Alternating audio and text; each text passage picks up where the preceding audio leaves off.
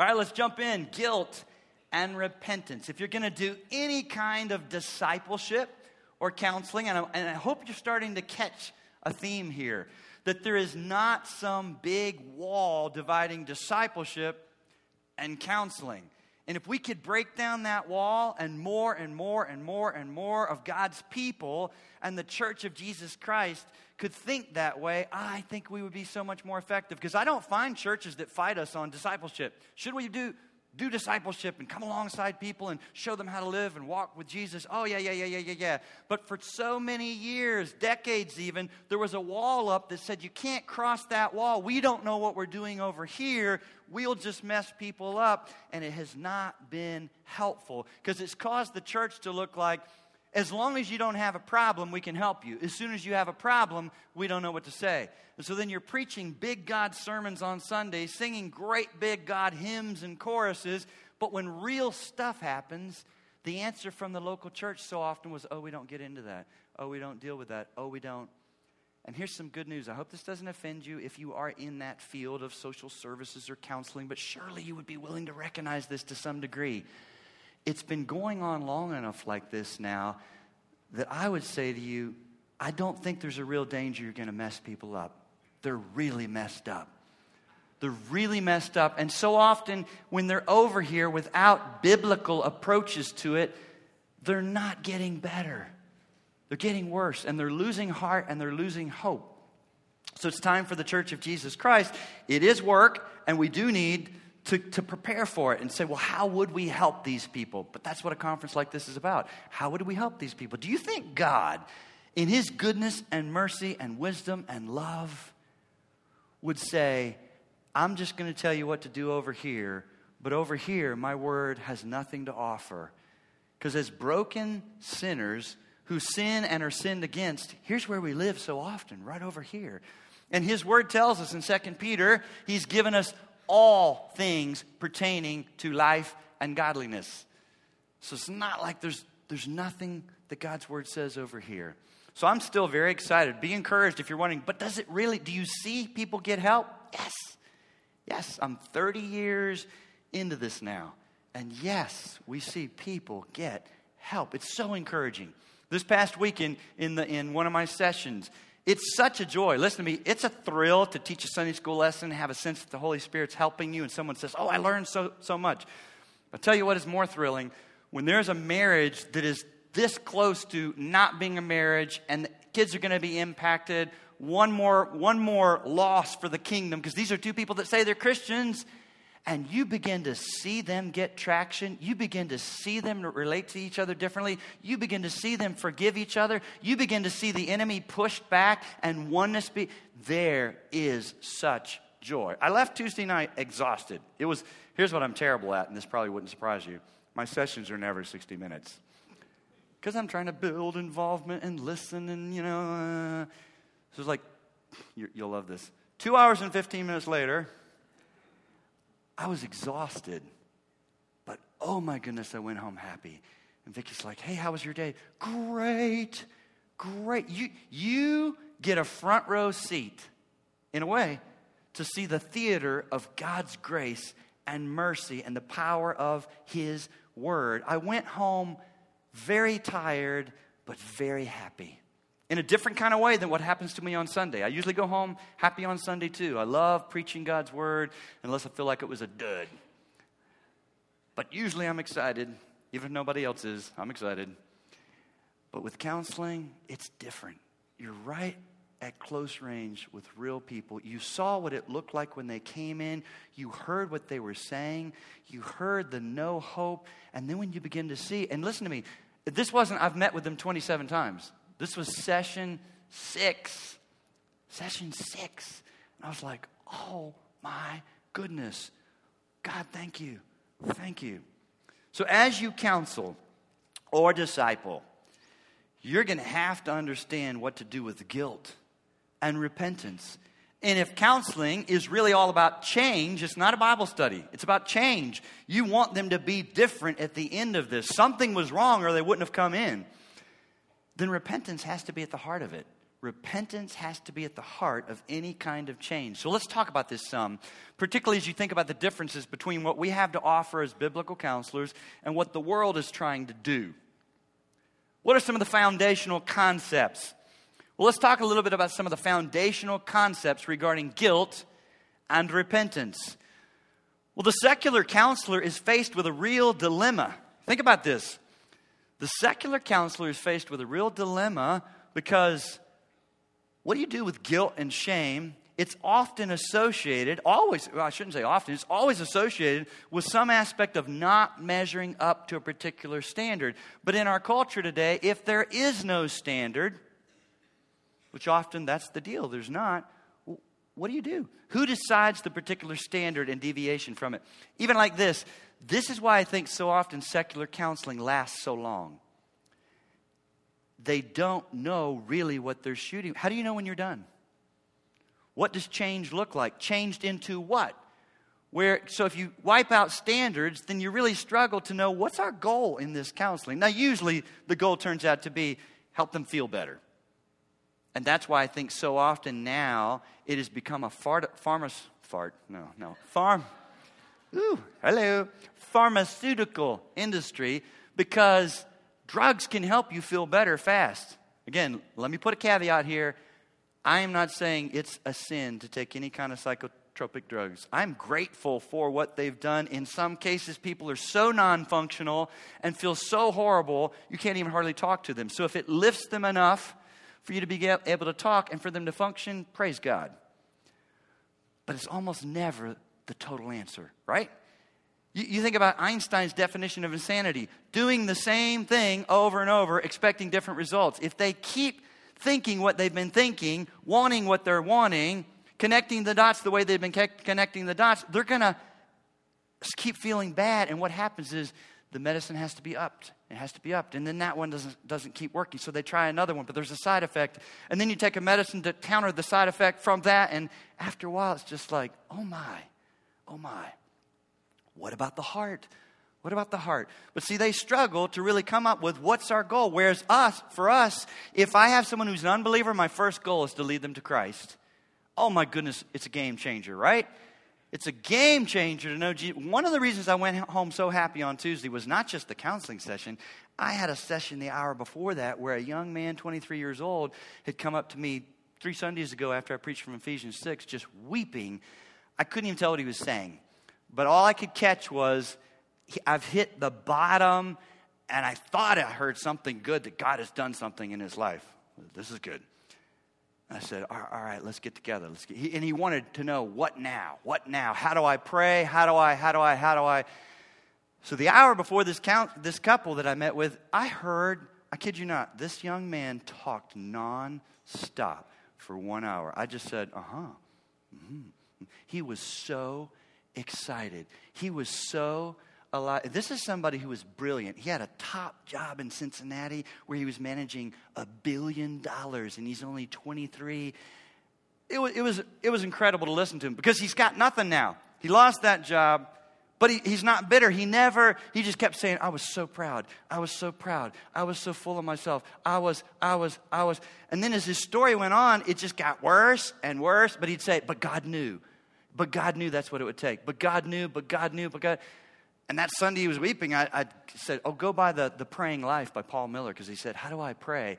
He'd already read it. He read it in one day. He sends me an email without me even emailing him saying, Now, if God's got a hold of your life, you should tithe. I'm not going to do that. He emails me and says, What about giving? What about tithing? I don't understand tithing. Explain tithing to me. I've never given, but now I have this little piddly job, but I want to tithe from that. And then I want to serve. Where should I serve? It's like, that's very exciting. When God gets a hold of somebody, I wasn't having to say, oh, you should serve. Oh, you should give. Oh, you should pray. He was so alive in the Lord. That's always a joy to see. New life in Christ. So I had an hour of new life in Christ, and then, and then two hours and 15 minutes of thinking something's changing here. Great joy. Because the goal is lead them to Christ and then help them more and more to live to please Him and to be conformed into His image. So we have a goal. We know what, what the end game is for biblical counseling at any point. That's different than the world so often. Because the perceived guilt of an individual is based almost always upon a particular standard. And it can be dealt with in a number of different ways. So when people come in for secular counseling talking of guilt and feeling bad and shame, there are some very unbiblical ways to deal with it. You can just simply go the route of just stop doing that. Stop it. Which sometimes is what we get criticized for as biblical counselors. And I hope at third weekend now you really understand that is not what we're doing. Somebody out there might be doing that. But biblical counseling is not find something someone's doing wrong, match it with a Bible verse that says don't do that, and scream that verse at them. You know, that's not what we're doing. You want to ask questions to figure out why do you keep doing that? Sure, here's a verse that says don't do that. And many times, if they're a believer, they don't want to do it, but they keep doing it. They're in Romans 7. The good that I want to do, I don't do. The very thing I say I won't do, I keep doing. Oh, who will deliver me? We're trying to help them to get to the heart to understand why do I do what I do? Why do I want what I want? What am I treasuring, prizing, worshiping? Where have I built an altar? Where am I misunderstanding what life is actually all about? It's not just stop doing that. And that's what I, that's what I talk about in the Gospel Treason book that just rocked my world, changed my life. Changed my life at, wow, uh, probably 30 years old. Grew up in the church. When someone helped me understand, people had said, well, stop doing that in your marriage and start doing more. It didn't work until he helped me to see, oh, what is it that I'm living for, prizing, chasing after, building my world around? You can just shift responsibility for it, saying your upbringing made you this way. And again, don't hear more than what we're saying. Is the way you were brought up and what you've been through and how you might have been sinned against by someone, is that significant at all?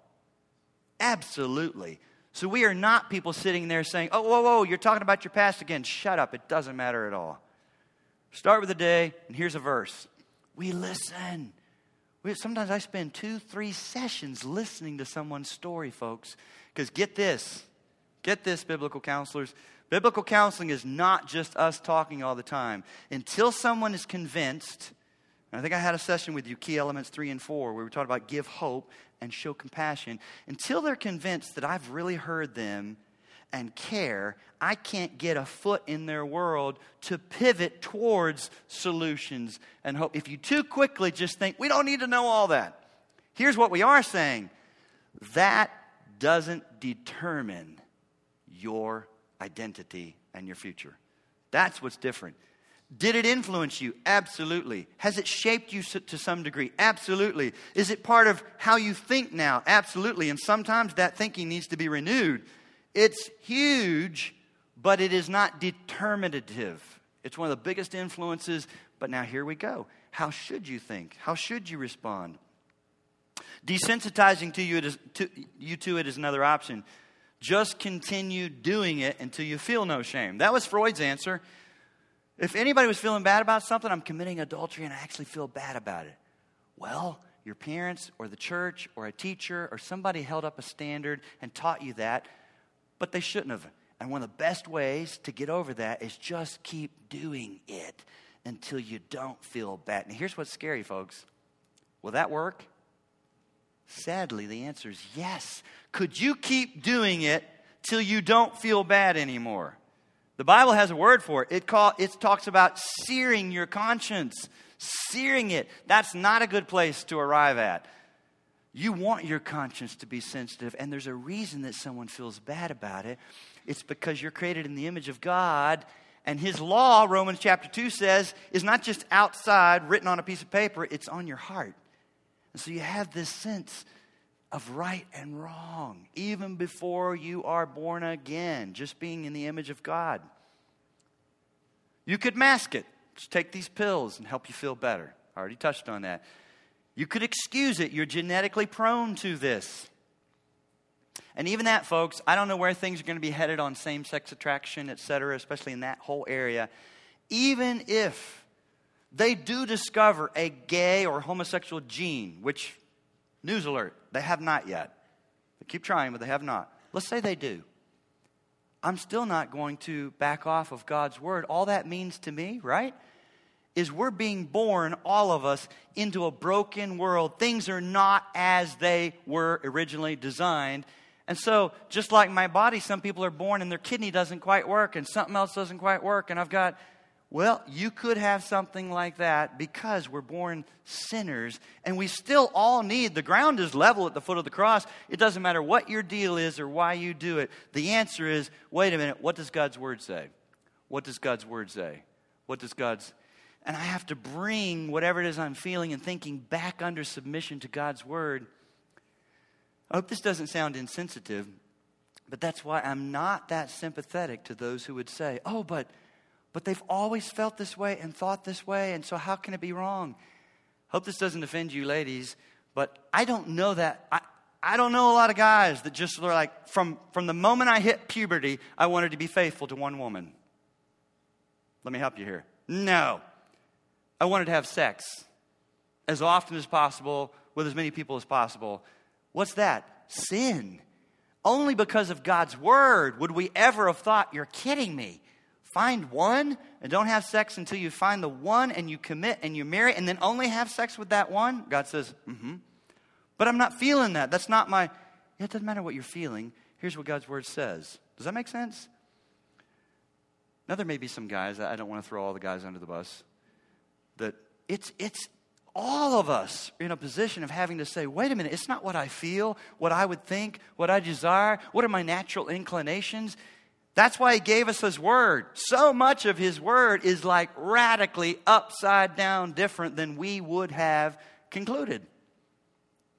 Just justifying and saying that's not wrong. But there is an absolute standard that results in true guilt. There is an absolute standard that results in true guilt. So, all the world's attempts to erase guilt and shame are vain, like the daily sacrifices that we saw in the Old Testament that could never truly, truly wash away sins. So, what's the theological reality about guilt? Those are some of the foundational concepts that we're all wrestling with as we make decisions about how we're going to handle this. So, what are some of the theological realities? Well, the presence of guilt separates humanity from being in the presence of God. Our guilt is real.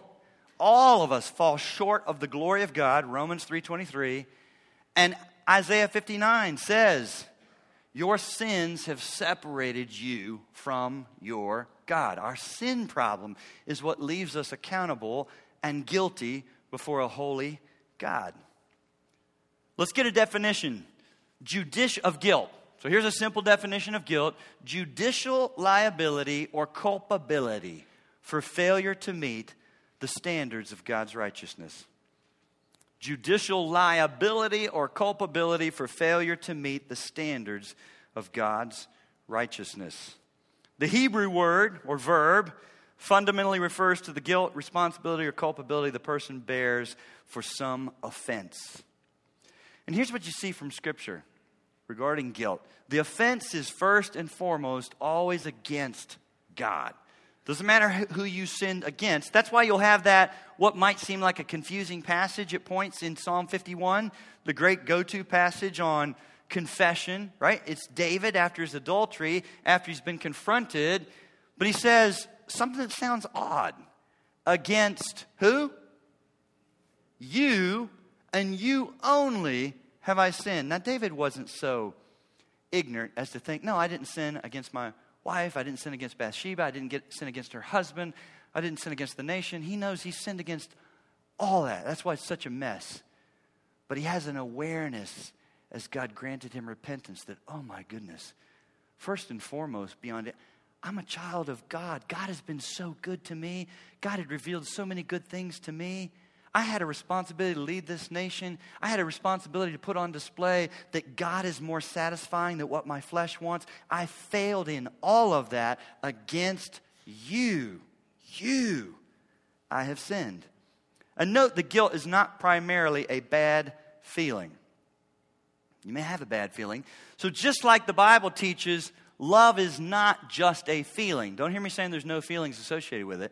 But the Bible teaches us that love is giving to the needs of another, expecting nothing in return. You can feel things when you do that, and you can do it at times and you don't feel anything. There are times that you feel something about your guilt, there's other times that you don't.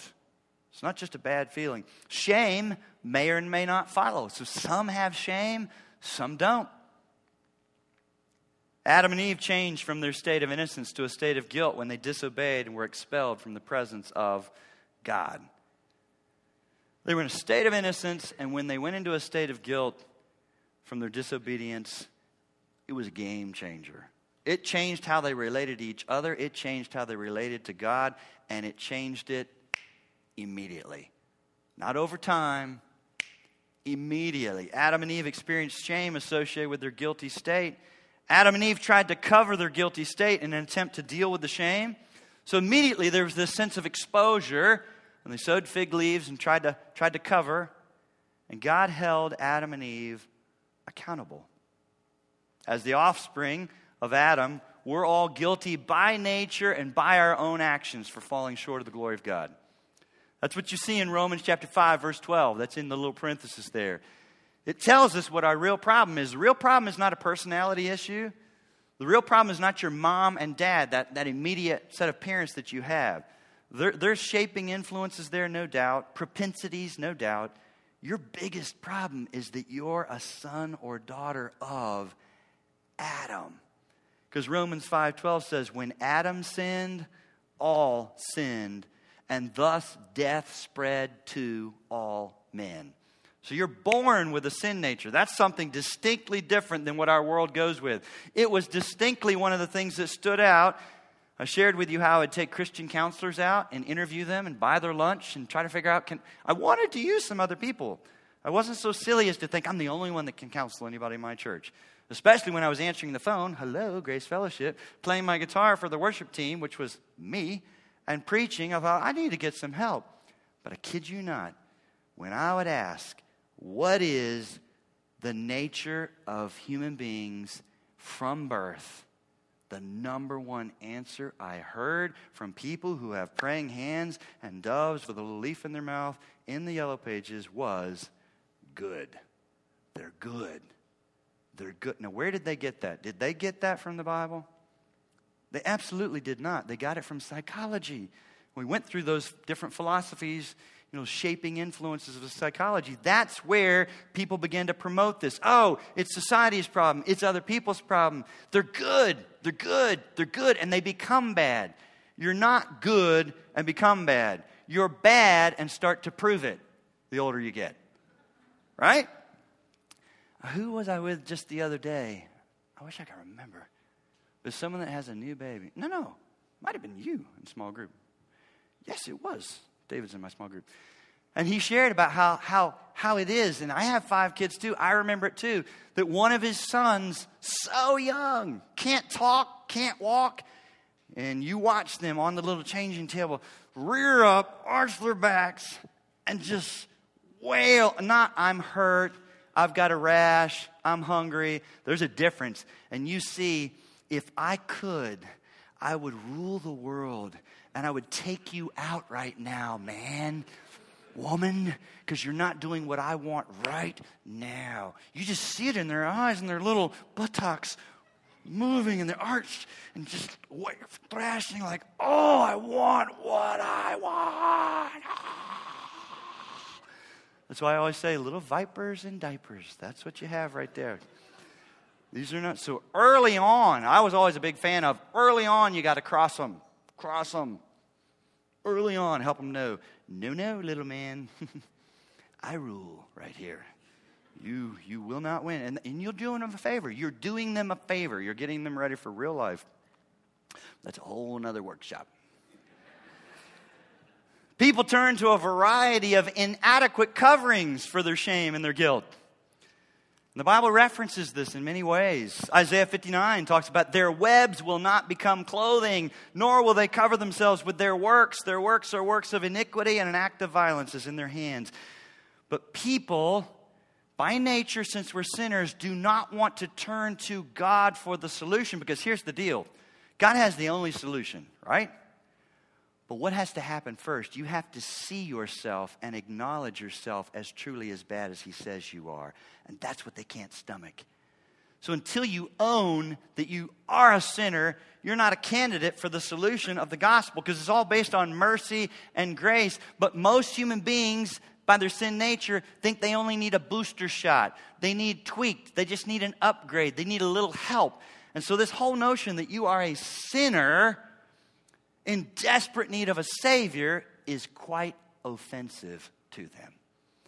I'll never forget, uh, we didn't even have a building, and I, I, did an outdoor wedding, and I was standing in a little gazebo because it started just pouring down rain. And I did what I always did.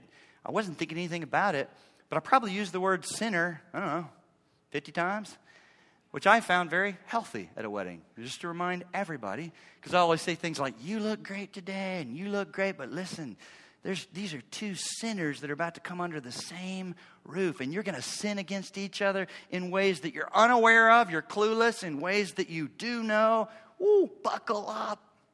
Because it's a great chance to introduce the gospel and say, What's the great hope for Bob and Sally here today? It's not that I think they have great families, it's not because they're so wonderful, though I like both of you. It's the gospel. And they're going to have to turn to the gospel and they're going to have to be willing to forgive each other. Well, unbeknownst to me, the guy that was in the wedding, the groom, said, Oh my goodness. He saw me the next week and he said, My brother in law. See, lots of people come to these things.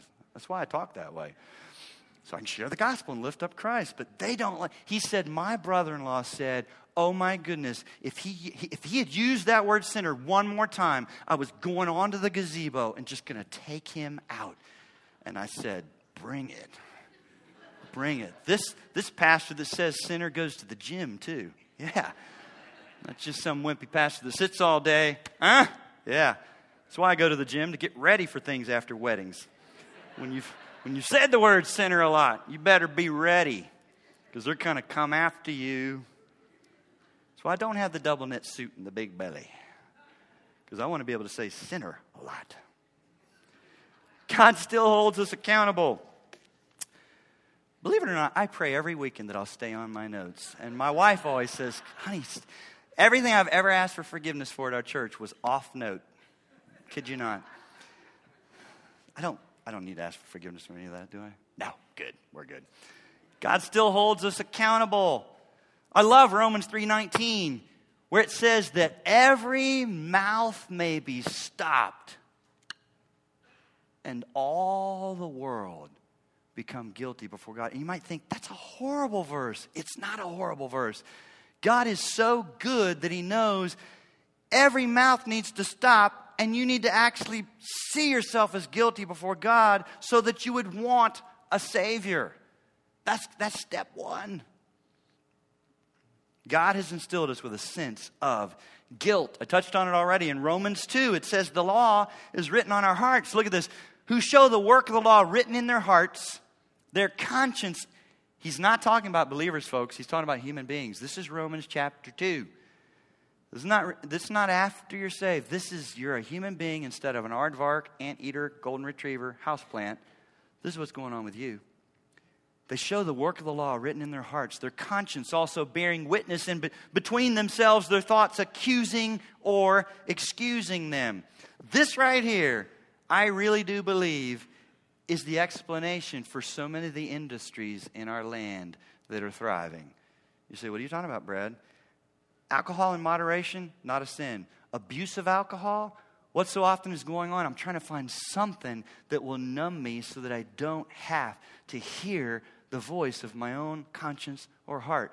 Abusing prescription drugs, uh, excessive abuse of entertainment and little computer games, right? I could go on. These are ways to try to escape what Romans 2.15 is talking about. I don't want to hear, even, I know this is going to generational, generationally just maybe be offensive, but I wonder sometimes about the generation that I have to have a headset on with something resonating and ricocheting around in my head constantly. I can't just think. What's going on? What's wrong with just thinking? Do you not have any happy thoughts? Is there no peace? It's like often people do not want quiet. Because in the quiet, their conscience speaks and you can hear it, and they don't want to hear it. Let's talk about that. What, what about the place of the conscience? Well, you don't have to become a Christian to get a conscience.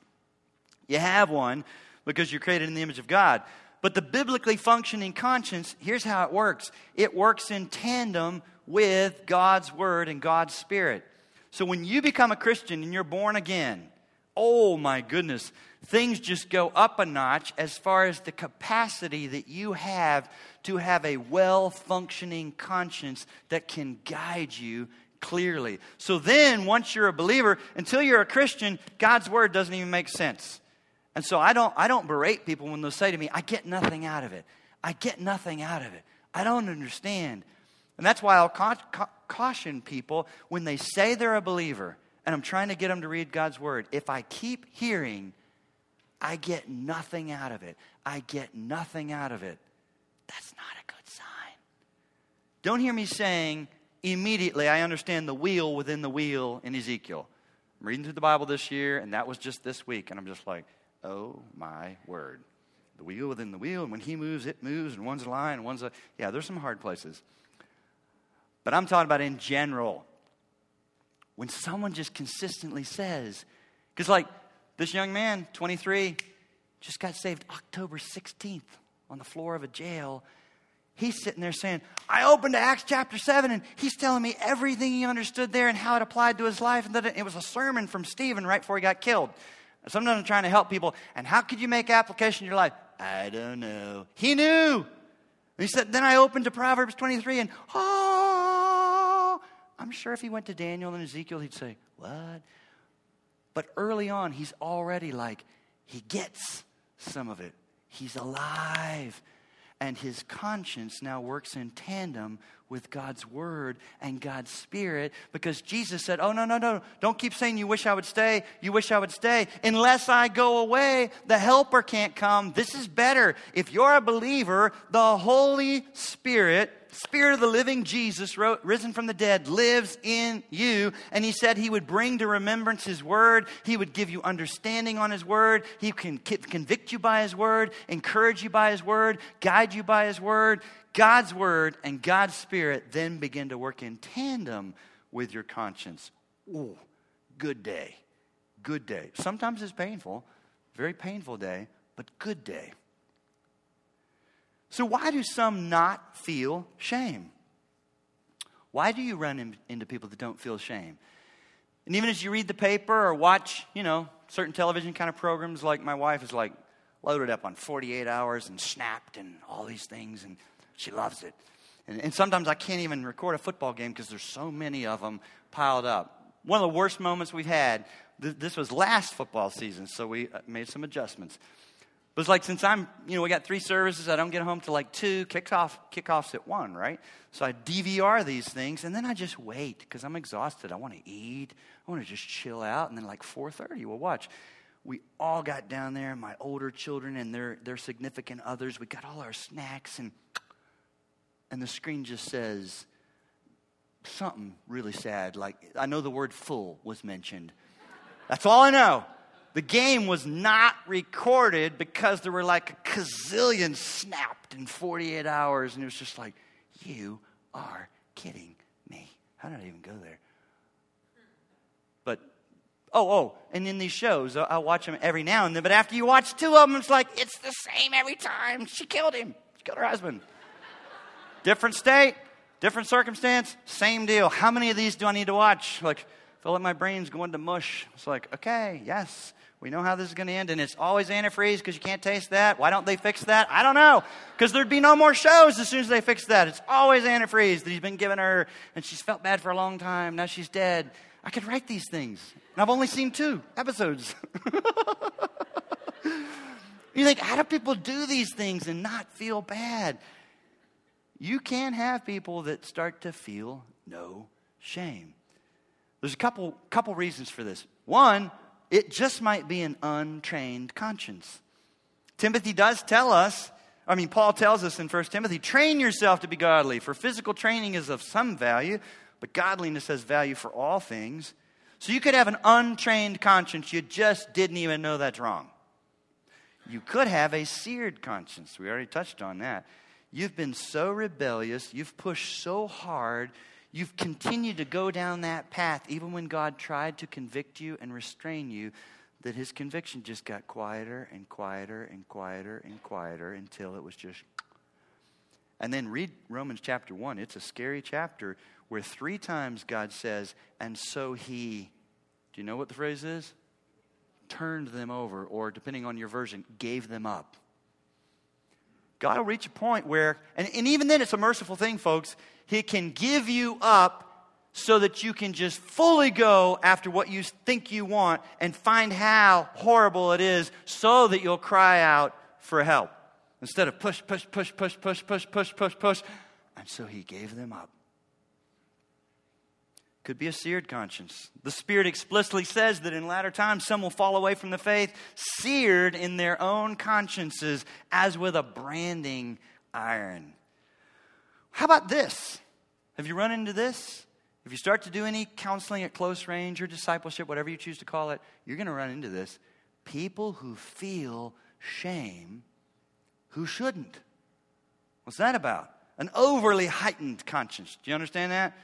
Often it's associated, I tell you, every time I run into it, it's very often, high percentage associated with perfectionism, which, by the way, is really a very high opinion of self, and so it's rooted where? Pride.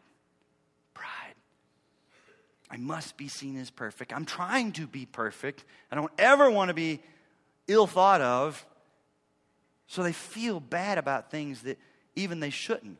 A weak conscience. In Romans chapter 14, Paul gives us an entire chapter trying to explain this. And the big fight in their day was food that had been offered to idols, physical idols. You know, here's a metal idol or wood. And so after it had been offered to idols, whoa, they found out the idols don't eat the food. It still just sits there. And if you'll scoop it up in a timely way, you can still sell, sell that puppy. And so they were selling meat that had been offered to idols at half price. And some Christians were like, I know the one true living God through his son Jesus Christ. I was a pagan, now I'm not. I know there's one God. These aren't gods. Half off meat. Let's cook out. Have the whole family over, honey. And other Christians were like, What? You you're eating meat that was offered to idols. How could you? And they're just like, Get a grip. We're having meat. What's wrong with you? Grow up. Get your big boy pants on. So Big fight.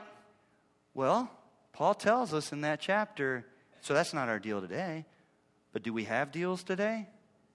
Oh, yeah. So be very careful. The whole chapter, at no point does he say, You who are strong and believe you have the freedom to do something and that it's not a sin, teach those weaker ones how they should do it also. Eh, it doesn't say that. It says, If for you it's a sin, and in your conscience, you don't have a clear conscience to do it, don't. Don't. And so, the, so he actually ends up saying, You who don't think you can, don't judge those who do. So some of you might be here. Let me give you an example that's more relevant to right today in Christianity drinking, right? Does the Bible teach it's a sin to drink? No. But those who have chosen not to often grab all kinds of other biblical principles and try to build an airtight case that they think, oh, here's why you still shouldn't. But the Bible does not say you can't drink. But I understand there's some Christians who, in their family, it's horrible. What they've seen is horrible. For them, they were already a pagan, that that was an area that they abused. And now, oh, good call if you say, I shouldn't. And so those that do shouldn't say, Come on, have a beer with me. And those who don't shouldn't judge others and say, You must not even love Jesus. There's no way you love him as much as I do with a beer in your hand. No way. And I'm like, Yes, way. Yes.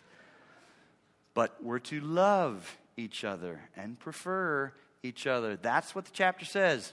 Don't judge. It says those that do don't condemn, don't despise, don't look down on them and say, oh my goodness, Weak conscience could be what's going on. What's the solution for guilt? Ah, here's where it gets glorious regarding what we have to offer. It's the gospel is the solution for guilt. God alone is God's provision in the gospel.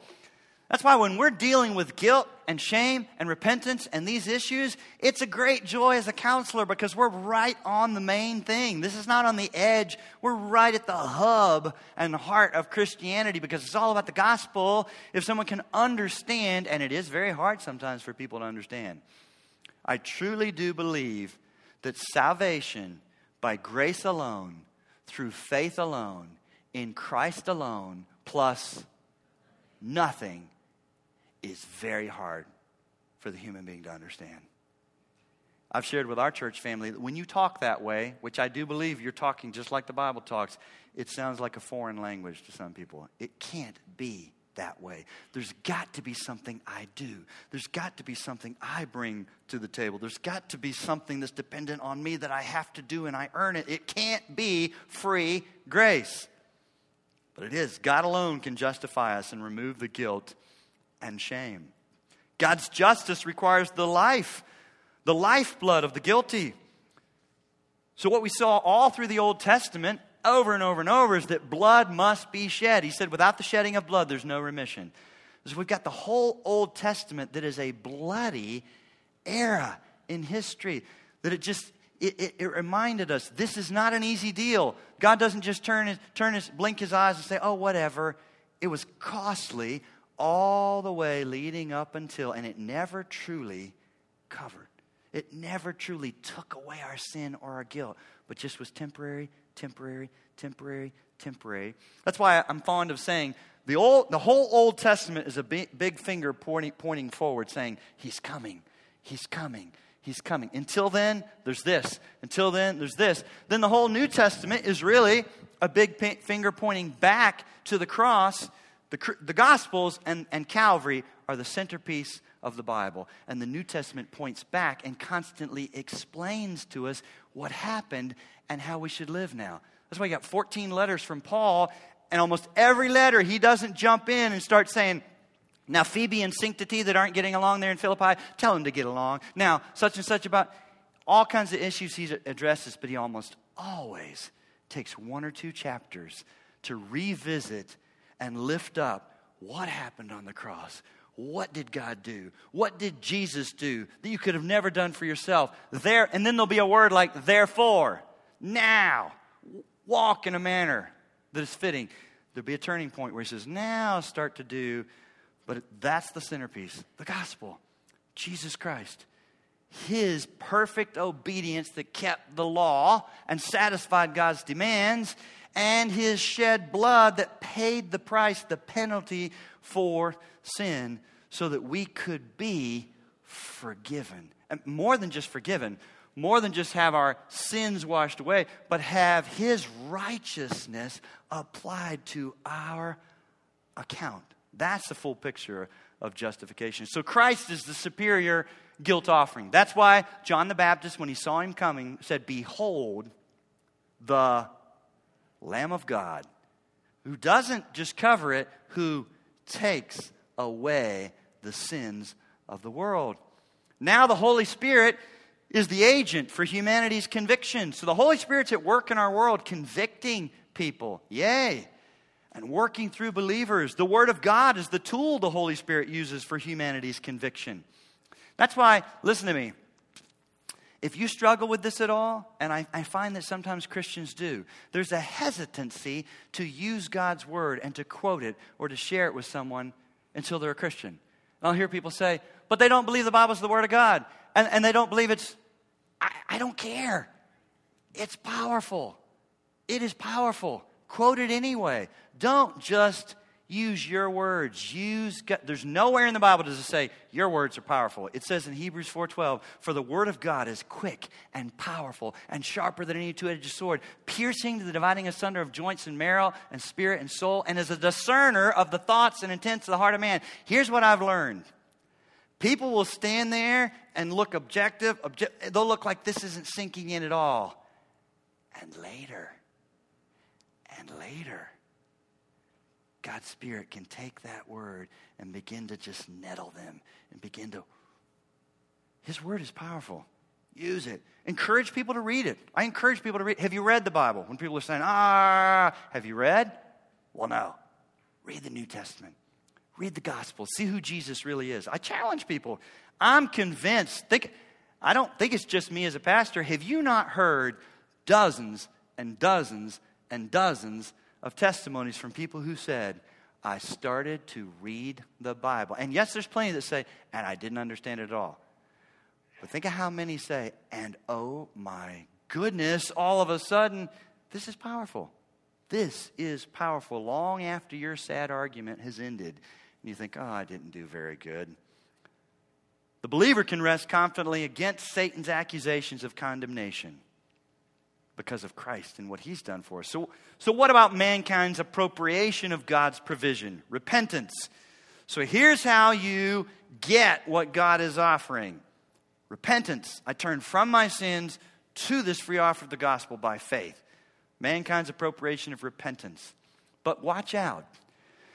Almost always, when there's something life changing that God offers, our enemy has substitutes that look an awful lot like it, but not quite. Not quite. So I think he's a big fan of not coming directly against the things of God because we would recognize that. Just take it and turn it just a little and say, yeah, but there's some counterfeits to true repentance. I got these from Josh Harris in a message I was listening to about worldliness. I just took a few of them because I, thought it was really good. He talks about the Salvation Army guy with the bell response. In other words, what he's saying is you do just enough to make a little noise and to help people around you think you just did something, but it's not true repentance. So you're heading towards the Walmart door. There's the person with the red kettle ringing the bell. And not that you or I would ever think this way. But some people, oh my goodness, I can't get past them. What can I give? The littlest I can give that makes the most noise and can just, I don't really have a heart that says, I want to give. You can repent that way. And I find most often when I'm sitting with people that there's been a big mess and we're talking about repentance and they're saying they repent, ooh, ask some questions. Often they're just telling you enough to cause everyone to back off and settle down. True, genuine repentance is when someone starts telling you more than you knew. That's always a good sign. When you feel like you're pulling teeth, and it's only as new information gets exposed that they, well, yeah, there was that also. Mm, not a good sign. There's the aw shucks response or humor, where people are being convicted and they try to joke about it, make light of it, laugh about it, and get other people to laugh about it, just to deflect.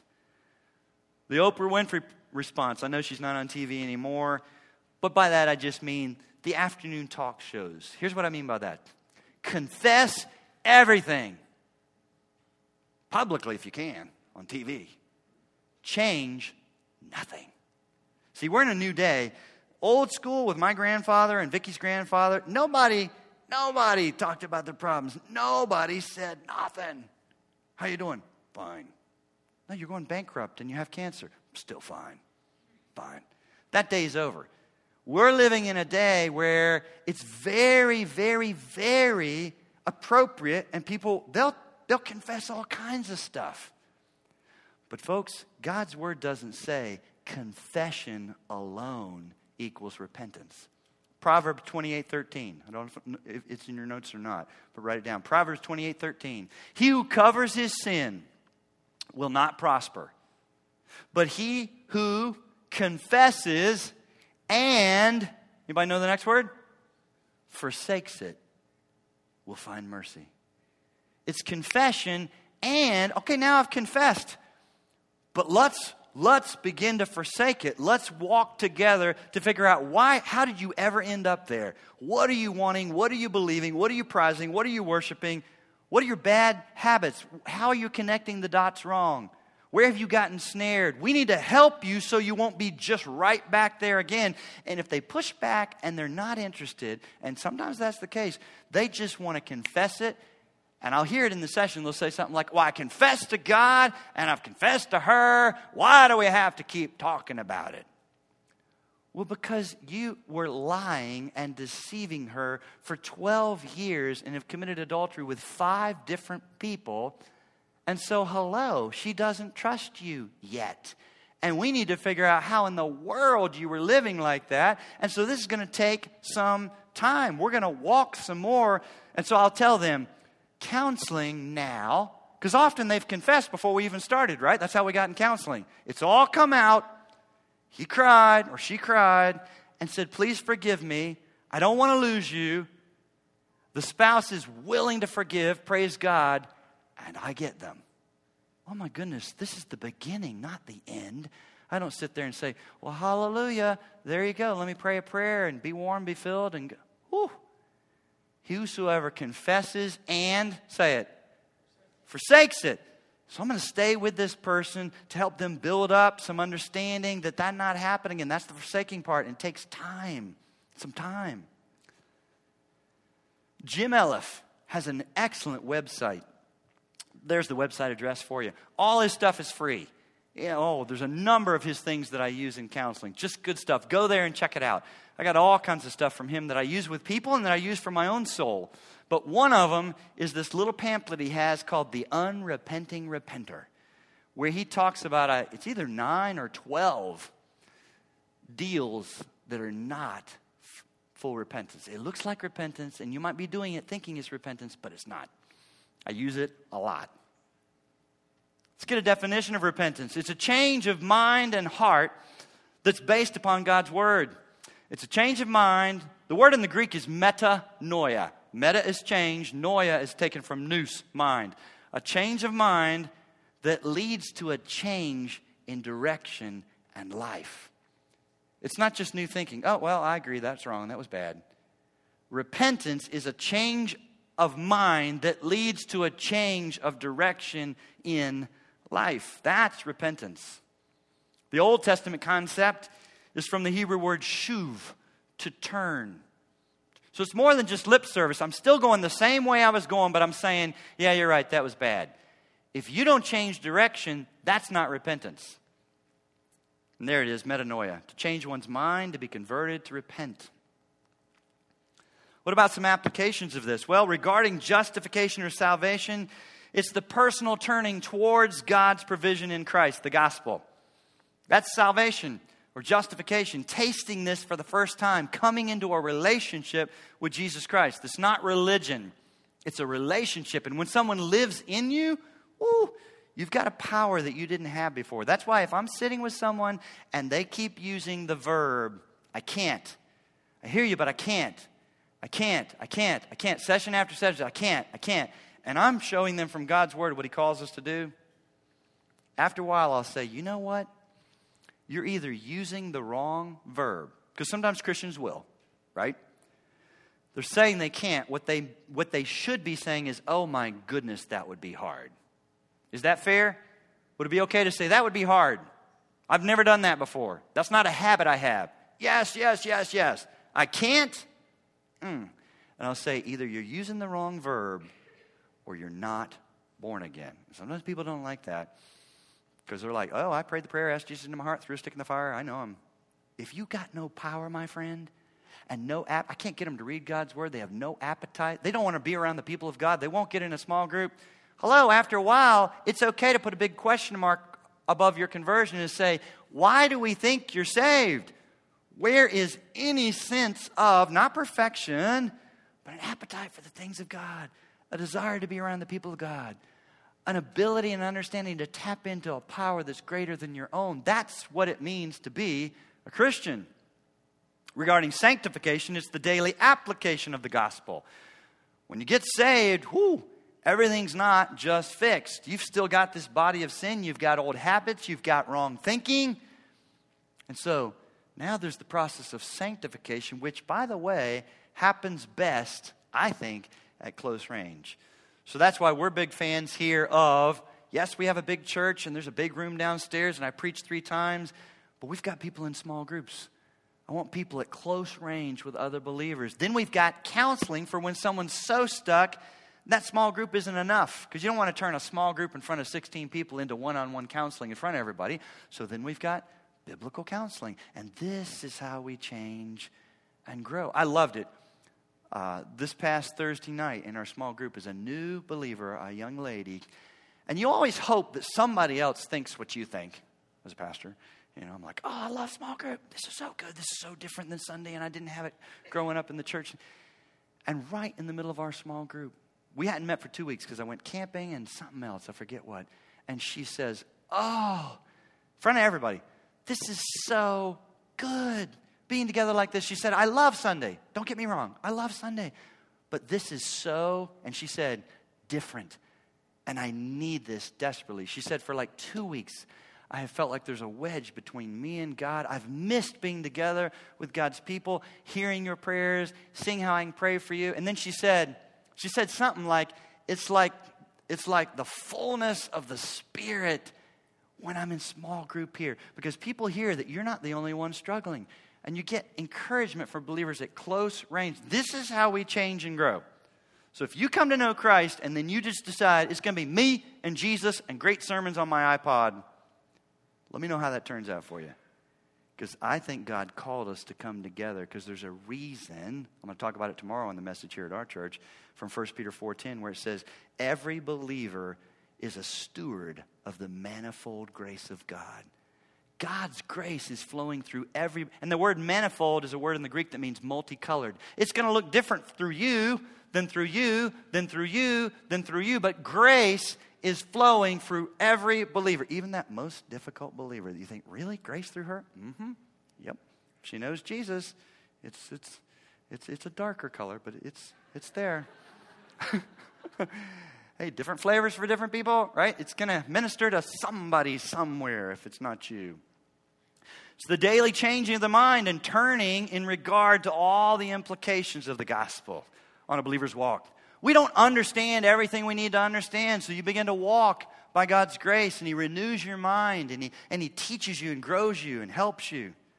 Two of my very favorite little books that are like devotionals is, is the Gospel Primer that, oh, Milton Vincent does a great job of applying the gospel to all kinds of areas of your life. How should the gospel make a difference? How should the gospel make a difference?